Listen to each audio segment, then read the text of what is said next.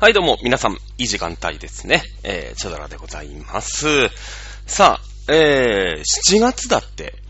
ねえ、あの、まあ、一応2020年でしたっけ？今年。2020年。ねえ、半分どうやら終わったようです。あと、1ヶ月じゃなかったと半年。ねえ、後半戦突入ですよ。まあ、その前半戦がさ、今日じゃあ前半戦振り返りましょうか。ね。えー前半戦はさ、もう、そうだな、コロナってどのぐらいからあったの？あれ、2月ぐらいからなんかちょこちょこ出ててね、最初なんかその台湾のセンターかなんかがさ、なんか武漢でどうのこうの？みたいなのがもう12月ぐらいから実はあったみたいな話で、なんかもうね、それこそほら、SARS とかさ、MARS とかさ、うん、何？エボラ、エボラ出血熱とはちょっと違うのかな？わかんないんだけど、あの、なんかいろいろあったじゃないですか。なんか大流行してるみたいな。で、なんか日本でもさ、ちょっと、デング熱でしたっけ？とか、あの、なんか世田谷公園とかで、みんなで顔捕まえたりとかなんかしてましたよね。だけど別にさ、まあそんなもんなんでしょうみたいな。別にその時日本もね、何かがどうのこうのみたいになってなかったから、まあ甘く見てたよね。うん、甘く見てたよね。で、そしたらもうあれよあれよで世界的にわーってなって、やばってなって、もうそっからなんか2月3月4月は、ほぼ記憶がないみたいなね。もうあれはなかったことにしようぜみたいな、全世界的に。まあ、今もね、もちろんその日本はまあ、ね、増えたところで、今30人だ、50人だってなってるけど、まあでも、まあまあもちろんなった方はね、すごい大変だとは思いますよ。僕もなったことないから、そのなった方のね、あのーこう、まあ、ブログとかさ、ツイッターとかね、見ることがありますよ、YouTube とか。ね、そういうのでありますけど、うん、まあ、なった方は大変だと思うけどさ、でもまあ、ね、インフルエンザよりの何倍も熱が出て何倍も体が痛いみたいなさ、感じらしいじゃない？ね、だけどまあ一応その、絶頂期からは落ち着いて、まあこっから第2波、第3波わかんないですけどね。まあなんとかこう付き合っていかなくちゃいけないな、みたいなさ、あの、時期になってるじゃない。ウィズコロナでしたっけ？ね、ありましたよね。いろいろ言われてますけれども、えー、そんな感じで、ほぼその、記憶がないみたいなね。うん、感じで。まあ、やっとこう、普通にね、経済活動がなってきたの。これがいいのか悪いのか。まあ人間ってのはさ、わがままな生き物だから、まあテレワークとかがあって、まあいい悪いあるんだけど、テレワークでも良かったことってあるわけじゃん。通勤時間短くて済むじゃあ、満員電車乗らなくて済む？嫌な上司の顔見なくて済む？ね、家でテレビね、昼なんですとか見ながらテレビでね、メールとかチェックしてて仕事だ言えたって、あんなのは日本の働き方としてないわけですから、よかったね。じゃあもう緊急事自体もね、解除されたし、まあ落ち着いたんで会社来いっていう時に、えーってなっちゃうよね。やっぱ人間ってさ、こう、別に低いとこに流れるとは言わないけど、一旦享受した、こう、快楽というのかなは、やっぱ手放したくないし、それからマイナスになることってやっぱ腰が重いよね。毎日のように通勤電車乗って頃はまあしょうがない。これがね、おまま食うためには必要なね、仕事っていうことなんだって思ってさ、毎日毎日やってるわけだけど、まあそうなるよね。うん、そうなるなと思ってますけど、ね、えー、なんかその、あれなんでしょ ?SARS のバージョンアップ版みたいなんでしょ？コロナって。僕もあんまり詳しくないけど、そのなんか COVID19 みたいな。ね、あれも20じゃないんですよ。2019年にもう発症がね、新しく確認されてるんで19なんだよね、あれね。うん。で、SARS のまあ、ボリューム、まあだから第1回目の SARS が1.0だとしたら、まあバージョン1.1なのか、バージョン2なのかみたいな感じが、まあ一応今回のコロナウイルスなんでしょ？なんかいろいろなことが、やっぱりさ、もう全世界がこんだけになっちゃうと、その対岸の火事じゃないじゃない。もう全世界でどんどん広がってるし、もうアメリカなんか1日4万人かかってるんだよ、だって。1日4万人ってすごいよね。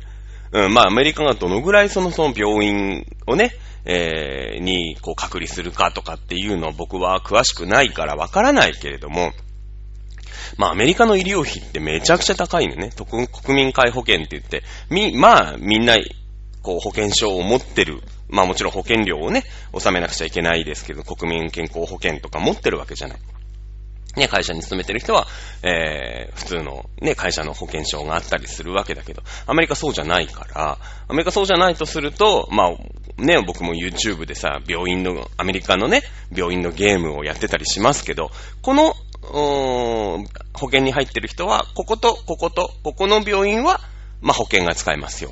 で、もうちょっとお金持ってて、この保険に入ってる人は、さらに、この病院と、この病院と、この病院に入れますよ、みたいな感じなのさ。で、もちろん保険に入ってない人、日本にもね、少なからずいますけれども、結構な数いるの、アメリカって保険に入ってない人が。そうすると、まあ、実費でね、あの、保険を払って治療するか、もう、じっと我慢の子だよね。じーっと我慢してるしかない。まあだからこそさ、その、うーん、隔離できないから、だってコンビニとかに行くわけじゃない。まあアメリカにコンビニあるか知らないけど、えー、で、こう広まっちゃったみたいなね。日本って一応全員保険があって、一応すぐ病院に駆け込めるっていう、今日滑舌悪いでしょ 今日滑舌悪いんですよ。なぜかっていうと、さっきに2時間前に、あの、歯医者さんに行ってるんですね。歯医者さん。うん。まあ、ちょっと話ずれるんだけど、歯医者に行って、まあ、もう2ヶ月ぐらい毎週毎週歯医者に行ってるんですよ。あの、銀歯が取れちゃって。で、まあ、軽い気持ちで銀歯が取れたなと思って、銀歯取れちゃいましたって言って、まあ、一応、検査しましょうね、みたいなね、あの、ことになるわけよ。そしたら、もうあのその、もっと違うところの銀歯がもうグラグラになってて、いや、ここちょっとやばいね、みたいな。で、親知らずも、ちょっと変な曲がって生えてきてて、こう、磨けないみたいな、磨きづらいみたいなところが、これも虫歯じゃないですかね、なんて言ったら、まあまあの虫歯で、うーん、これね、チャドラさん、あの、この親知らずは、抜こうっていうね、結構そういうざっくばらんな、あの、先生で、結構ね、腕は、すごいいいですね。千葉県の松戸市にある、えー、シーノキ歯医者っていうとこですけどね。シーノキ歯医者ってとこなんだけど、もう設備がいいのか、先生の腕がいいのか、まあ、それはね、やっぱり10年前とかさ、その、歯医者のね、銀歯のレベルとかもめっちゃきっと上がってると思うんですよ。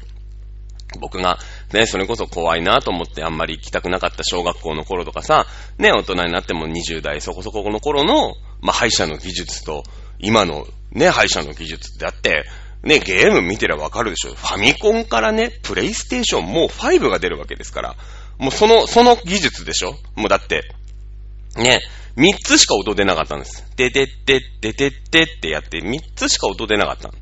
ね、まあそれでもあんなに有名な音楽がいっぱい出るからさ、まあすごいなと、すげえ、まあこいつはすげえなと思いますけれども、思うきょでも今はさ、もうフルオーケストラでどんな音だって流しちゃえばいいわけですよ。CD、CD みたいなもんですから。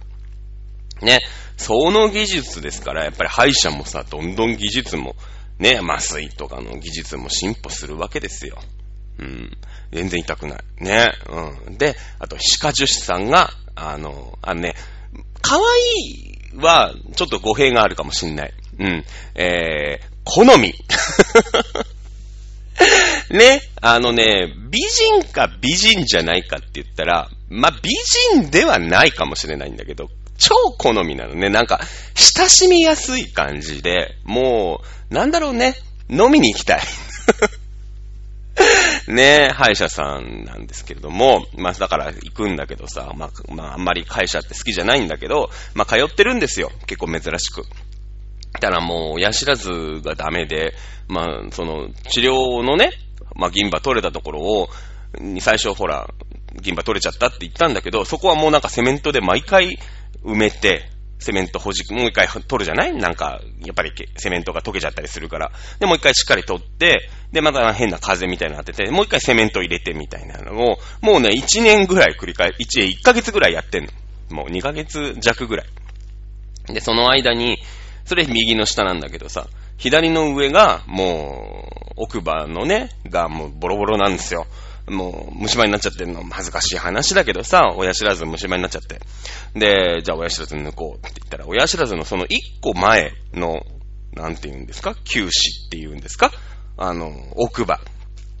が、そこもまあ前に虫歯になっちゃって、えー、銀歯になってるんだけど、その銀歯の中が虫歯になっちゃうんだって。やっぱり、その、ね、いろいろ、まあ磨けない、もうもっと磨けないわけでじゃん。銀歯の下なんだから。ね、で、それもなんか、で、隣がさ、もうピサの斜塔みたいなもんで、隣の奥歯が、こう、変な方向に生えて、こう、内側に生えてるんだけど、それでこう、無理やり支えてたの。人という字はね、人と人がこう、支え合ってますけれども、僕の歯も、その、入れ、人っていう字みたいに、奥歯の親知らずが変な方向から、変な方向に生えよう、倒れようとするね、あの、歯を、まあ、支えて生きてきてたわけ。もうここ10、10年ぐらい。うん。その前の歯を治療するときも、えー、もう奥歯も変な形で変えてるから気をつけてね、みたいなことは言われたんだけどさ、もう20年、2回ぐらい結婚してた時だから、もう20年ぐらい前かな。10、もう20年嘘か。15年ぐらい前かな。うん。そのぐらいだったのね。で、で、それがもう親知らず取っちゃおうって言って取って。ね、人という字はね、もう一回言いますよ。人という字は人と人が支え合って生きてるね。世界、世界が成り立ってるわけでしょもう一人の人がね、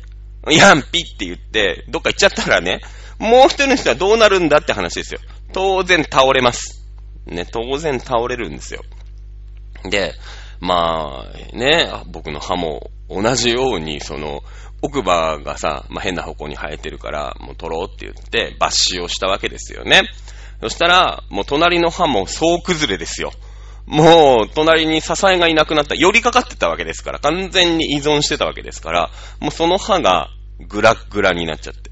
あの、奥歯がグラグラになる感覚ってさ、もう、10歳とか8歳ぐらいにしかならないじゃないその子供の歯と大人の歯が、まあ、生え変わる？永久歯って言うんですか？まあ、永久歯ってぐらいだから一回生え変わったらもうあと死ぬまでね、生え変わることはないわけですけど、いうことじゃない。で、その歯がもうさ、奥歯がグラグラになるのって、あれ子供のさ、まあ1年か2年ぐらいの間に、まあ20本ばかしグラグラにすぐな、どんどんなっていくわけだよね。皆さんも記憶にあると思いますけれども。で、まあ気持ち悪かったじゃない？常にもう下でグラグラ動かしてるみたいな。ね、どんどん歯が、こう、ちょっとカリカリ動いてたのがさ、もうグラングラン動いて、もうある日突然ポロッとなんかの表紙にね、抜けるみたいな。あの感覚ですよ。あの感覚。よく俺子供、まあ大人、ね、子供ってみんなそうだから、ああ、そんなもんなんだって子供心にこう諦めてるのか、なんかそれがちょっと気持ちいいみたいなね。ちょっとこう違う感覚でさ、やっぱ、その、何十万年もう、その多分、生え変わってるんでしょ人間って。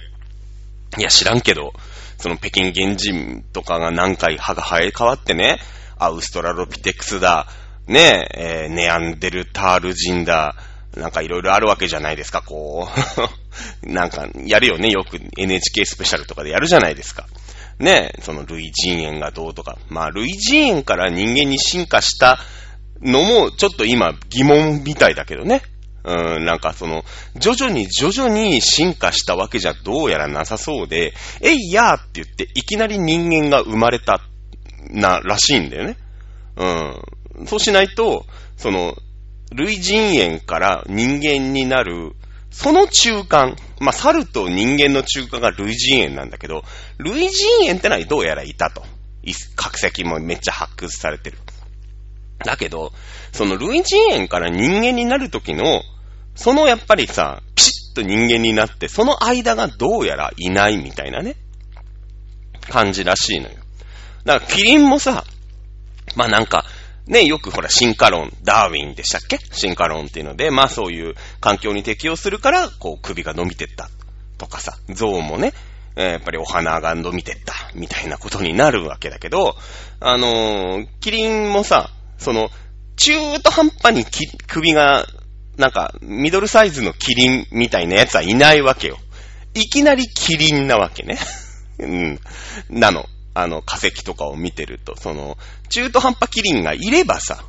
ね、ああ、なるほどね、と。まあ、馬みたいな感じのね、えー、動物がいて、キリン、元祖キリンみたいなやつがいて、で、なんか高いものを、ね、その、やっぱ、低いところはさ、シマ馬も食いたい。ね、馬も食う。羊もヤギも食う。みたいので、ね、みんな、こう、生存競争の中でさ、ね、こう、葉っぱがないわけじゃない。だけど、上の方はさ、もう青々と茂ってるわけよ。誰も食わないから。うん、誰もね。まあ、木登りできる、そのちっちゃいリスとかは食べるけど、リスが食ったところで大したことはないわけですよ。ね。えー、やっぱり大きい、大型の動物が食べるからさ。で、乗ってくると、じゃあ、上の方でね、頑張って背伸びして、なんだけど、ある日突然キリンになるわけですよね。うん。ある日突然こう、あの、突然変異で、やたら首が長いやつが生まれてきて、そいつが生き残るわけですよ。あの、葉っぱをね、食べれるから。だって、人が食べてないところの人っていうか、その他の動物が食べてないとこでね、みんな、こう、植えてるところでさ、ね、あの、く、こう、葉っぱが取るんだけど、上の木の葉っぱ食べられるでしょ？だから、えー、どんどんね、そいつだけが生き残って、まあ、そいつが今度こう子孫を残すと、もともと首が長いっていう DNA だから、そその後の子孫は首が長くなるよね、当然ね。だって首が短い元祖キリンはもう死に絶えちゃうわけ。上、上地にしちゃうから。ね。っていうのがきっとどっかにあって、ある日突然、なんかシャキッとした人間が生まれたんだよね。多分ね。ピシッとした。まあ脳がでかい、二足歩行するみたいなね。うん、やつが生まれて、生まれたんすよ。なんか、なんだあいつはと。つるつるだし、なんかシャキッと歩いてるし、背も高いと。ね、おかしなやつが、ね、僕ら毛むくじゃらないやつが、俺らの仲間だ、あいつはなんだ？みたいになったら、そいつはもう、頭いいから、ね、脳みそもでかいわけでしょあの、た、ね、旅行、二足歩行するから、しっかり腰でね、こう、重たいものを、こう、支えられるので、あの、脳みそが大きくなるわけですよ。ねえだってほら、インドとかでさ、水のでっかい壺とかを頭の上にこう、置いて、女の子とかがね、こう、水を運んでる姿って見たことあると思いますけど、あれ頭の上からこう、まっすぐ腰で支える、足で支えるから、あの水の花瓶みたいなね、でっかい水水槽っていうか、こう、なんていうの、うん、石器、土器かな。土器みたいので水を、水亀みたいなので水を汲めるんですよ。あれが、ね、想像してみてください。四つん這いになって、ハイハイの赤ちゃんの上に、お水の、水瓶をゴーンって置いたらビシャってなるでしょ持てないんですよ。あれ全部首で支えなくなくちゃいけなくなりますよね。あの、四つん這いで水を運ぼうとしたら、まあもしくは背中に乗せるっていう案がありますけど、これはまた安定しませんから、まあどうしても手を片っぽ使いながらハイハイする、しようとすると、まあ首に乗せざるを得ないですよね。うん。そうなってくると、もう首に全部のね、水の重さがかかってきますから、そんなのは持てないわけですね。二足歩行になるっていうことは、まあ、あ頭のところにね、大きな重さを耐えられる体ことになるわけですよ。そうすると体型が変わってきて、脳みそがでかくなる脳みそでかくなると頭良くなくなりますから、いろんなこと考えられるんですね。で、いろんなこと考えると、じゃあ、なんか道具を使ってみようとか、言葉を話してみようとか。まあ文字はもうちょっとね、もう完全に人間になってからの話だとは思いますけれども、まあそういう、こう、人間として、で、そいつが、まあなんか、ちょっと小知恵が働いてさ、ね、なんかちょっと、うほとか言ってたやつが ね、あのー、頭いいから、じゃあちょっと、川をね、せき止めて魚を取ってみようみたいな工夫し出すんですよ。そうすると、そいつはお魚がいっぱい取れますから、生き残るんですよね。で、そいつが今度どんどん子孫を増やして、まあ人間になったと。な、いつものようにね、えー、日常の話がどんどん歴史になっていく、歴史の話になっていくって、いつもの話なんですけれども、えー、何の話でした？人と人が話、ささせ合う話で、僕の親、親知らずと、その前の永久歯が抜け、抜いた話ですよね。そうなんですよ。で、もう抜いたんですよ。で、今日やっとその、まあ、抜いた処置が終わりまして、ずーっとその、歯医者に行くきっかけになりました銀歯のところの、まあ、型取りをしたりとか、ちょっと削ったりとかして、こう、麻酔を打つわけですよね。麻酔が今、歯医者で一番痛いっていうさ、もう、ね、よくわかんないし、その、麻酔ってじゃあ何なの？みたいな。ね、思うよね。なんか、なんかわかんないけど、そこで痛くない、その、感覚がなくなるっていうさ、薬をこう、体に、まあ、注射をするわけですよね。これってもう、なんだろう、麻薬みたいなさ、まあ、常習性みたいなのはないんだろうけど、なんだろうね。なんか、よくよく考えると、全身麻酔とかさ、なんかこう、こう、なん、なんて言うんですか、吸入したりするわけでしょ？で、そうするともう、うーん、全身、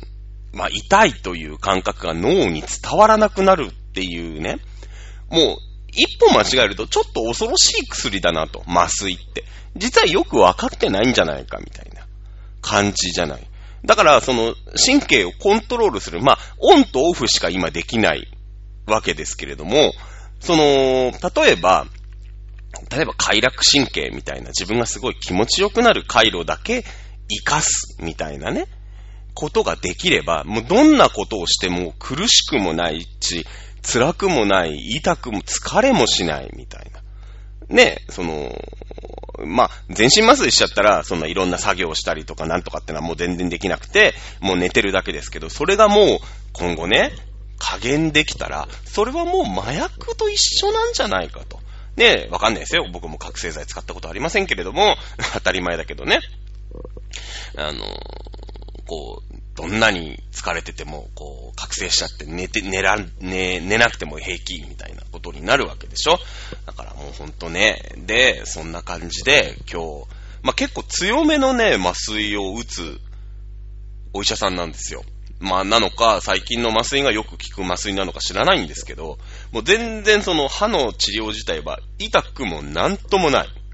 むしろ、その歯のクリーニングですとか言いながら、なんか歯石を取りましょうとか言ってさ、こう、歯と歯の歯茎の間の刺繍ポケットみたいなとこに、変な、なんか、針みたいのをさ、チクチク刺しながら、歯科助手さんがちょっとニヤニヤしながらやってくるじゃない。あれのが200倍痛い。うん。痛いのね。で、まあ今日さ、その、例によって麻酔をして、えー、歯をちょっと削って今日型取りして、まあ再来週、来週かな？かなんかに、あのー、まあ銀歯にまたなると思うんですけども、今日ね、うまく喋れないんですよ、実は。まあ、もうちょっと経ってからしゃ、あの、収録すればいいという感覚なんですけれども、今日ね、あの、この後僕、お寿司を 食べに行くっていう予定がありまして、あんまり深い時間、まあ、多少ね、一日に杯お酒を飲んだりもして、この後、私、今週休みないもんですから、あの、今日7月1日なんだけどね、えー、3日かな ?3 日に、あの、アップロードですけれども、今日2 1日の日に収録してるんですよ。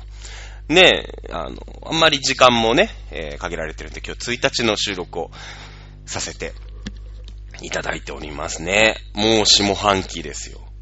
えー、7月1日ですから、マイバッグですよね、今日からね、皆さん。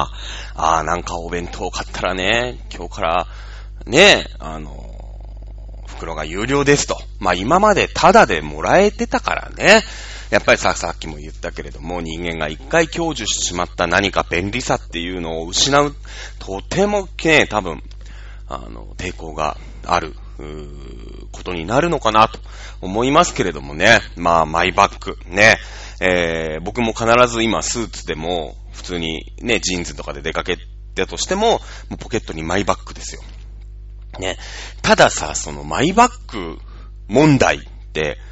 まあその、今度ゴミ袋どうするの問題っていうのが出てくるでしょ？で、もちろんその、市のさ、あの、市とか区とかの、こう、ゴミ袋も、まあ今有料なんだけれども、まあ、あの、ちょっとしたビニール袋が必要な時に、スーパーの袋ってなんか絶対あったじゃない？今まで家庭に。まあ、スーパーとかコンビニとかの袋ね、ビニール袋がポリエチレンの。で、それがまあないということになるわけですよ。で、そうすると人間ってどうするかっていうと、普通にドラッグストアかとか、まあコンビニでも売ってるんだけど、100均とかで、20枚入りとかのゴミ袋を買うわけですよね。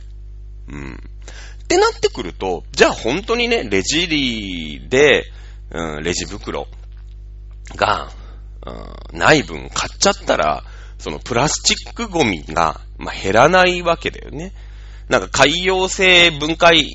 海洋分解するのが100%、あ海にこう、まあ、間違って漂っちゃっても、うーん、ぷかぷかしてるうちに、まあ何か微生物かなんかがそれを分解してくれると。今のそのレジ袋なんかは割となんか分解されなくて、えー、そのままなんだ、なんだ、で、なんかそのペットボトルとかもさ、そのマイクロペットボトルみたいなので、どんどんどんどん細かくはね、いろんなとこにぶつかったりとか、まあ、紫外線とかでこうボロボロになってったりするんだけれども、まあそのマイクロペットボトルみたいな、マイクロプラスチックみたいな状態になって、海にこうもう何十万トンみたいなので漂ってるんだそうですよ。で、えー、昨日もなんかどこだったかな？なんか絶滅危惧種の大きなウミガメみたいなのが、まあ、打ち上げられてね、まあ死んじゃってたんだけど、死んじゃって打ち上げられてたんだけど、それをまあ解剖したら、あレジ袋があお腹の中にあったみたいな。ので、まあ今いろいろ問題にはなってるんだけど、じゃあ本当にね、その、レジ袋問題が、いや、レジな、レジ袋ないから、100均でゴミ袋買っちゃったらよ。これ、これどうなのかと。ね、確かにその、ね、そのレジ袋、うん、が、まあ、ただでもらえない。まあ、ただ、ただじゃなくてね、それをこう、まあ、環境問題とかに、するために、まあ、お金がかかると。わかるんですけど、じゃあその根本何なのかと。いうのをね、分かってないと、まあ、じゃんじゃん、こう、履き違えちゃうよね。うん。でも、ただ、まあ、やっぱりね、その、今、ガム1個買ったって、おにぎり1個買ったって、まあ袋に入れる。そしてコンビニを出たすぐ瞬間に袋から出して食べる。うん。で、えー、ゴミをね、コンビニのゴミ箱にぴょんって捨てて、もう袋も、もう一瞬ですよ。20秒もね、あの、レジ袋として機能してないみたいなことっていうのが、まあ、実際あるよね。僕もあるよ。うん。えー、ニューデイズの、何ですか？あの、昔で言うところの、えー、なんて言いましたっけ？駅にある。ね、キオスクか。ね、ありますけれども、まあ、ニューデイズに行ってさ、おにぎり食いてえなとかさ、あ、今から飲み会だつって新宿駅降りて、飲む前に、あ、ウコン買っとこう、みたいなね、あるじゃないですか。ね、ありますよね。そうするとこう、コンビニの袋に入れてくれるんだけど、どうせウコンの力なんて、まあ、コンビニに入れてすぐ飲むわけですよ。ね、そうするともうレジ、レジ超えて、もちろん店内は、店内では出さないですけど、店内一歩出た瞬間にはもうバリって開けて、食べちゃう。飲んじゃう。ねそれで捨てちゃう。みたいなのは、まあ、いいですって言うよね。だってそのために2円払うっていうと人間の行動ってのはやっぱりさ、変わるわけですから。ね、まあそういう小さい袋のその一瞬しか使われないやつがどうのこうのっていうのはもしかしたら削減の効果があるかもしれないよね。うん。で、まあ大きい袋って絶対必要な袋ってあるじゃないですか。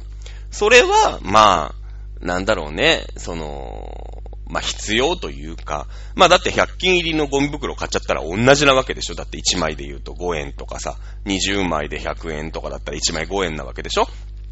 で、なってくると、まあ、あ同じことになりますから、じゃあ、まあでも必要だからね、人間ってのはもう罪深い生き物ですから、そうやってゴミをどんどん出すんだけど、じゃあ、それをね、その出し方をどうするかとかさ、ゴミを出さないことみたいなのがちょっとなんか、その啓蒙活動というか、うーん、なんか足りてない気がするよね。じゃあゴミどうしていくのかと。うん。今はさ、その、夢の島って言って東京中のゴミ、埋め立てゴミをね、どんどんどんどん埋め立ててたんだけど、もう、梅の島っていうのがいっぱいになっちゃって。あの、もう埋め立てなんかできませんよっていう、まあ1990年、80年ぐらいぐらいかな。僕は子供の頃によく言われてたのは、もう燃えないゴミなんか出せなくなるよ、みたいな。で、もう、あと何年でいっぱいになるから、その燃えないゴミ1個出すのにも、本当に、なんていうのもう、うん、目方というかさ、体積を減らしてくれ、みたいな運動ってすごい一時期盛り上がったの。本当にその、うん、例えば洗剤のケースとかあるじゃない？それに、もうビニール袋とかをもうどん入れて、中に入れて、普通にさ、こう、ペットボトル、まあ、ペットボトルはまた別でリサイクルするんだけど、まあ、洗剤とかのパックとかのね、あの、プラスチックのやつをポンって捨てたら、まあ、多少潰れるんだけど、そのままじゃ。もうそこに、ぎゅうぎゅうにビニール袋とか入れて、なんとかこう、傘を減らしてね、捨てようみたいなのが、まあ、一時期あったんだけれども、ね、あのまあそういうのを考えていかなくちゃいけないよね。うん、ただその、なんだろうね。じゃあ、今ってもうプラスチックってすごい便利に使ってるから、まあ、どんどんどんどんね、えー、使うんだけども、それに変わるものの方が、環境に与えるダメージがでかいみたいなことも今あるわけじゃない。エコバッグの方が実は100回使わないと、エコバッグ作る時のなんかその CO2 とかさ、いろいろあるじゃないまあもちろんゴミ問題とかあるし、CO2 だけじゃないけどね。あの、エコバッグもその辺にポンって捨てたらビニール袋と一緒なわけだから、まあじゃあ、ね、エコバッグ、まあもちろんビニールが便利なんだけど、うーん、こう、朝の袋とかね、木綿の袋とかだったら、まあ環境にちょっと優しいかな。だけどやっぱさ、洗わなきゃいけないとか、汁染み込んじゃうとか、雨染み込んじゃうみたいになると、どうしてもビニール袋になるわけでしょ？結局ね。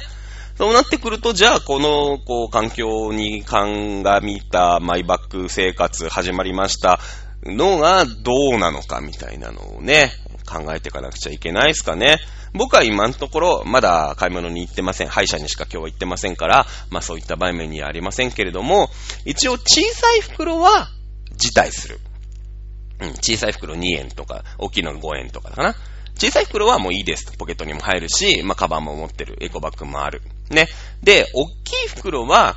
もらっちゃおうかなって思ってます。その代わり、あの、ゴミ袋はもう安易に買わない。ね。えー、その、もらったね、それを再利用して、ゴミ捨てたりとか、まあ使ったりとか、コンビニのその、有料の袋も割と、あの、いい素材だからさ、あの、100均とかで変な、なんか中国、まあ、中国バカにするわけじゃないけど、中国製とかよりも全然いいから、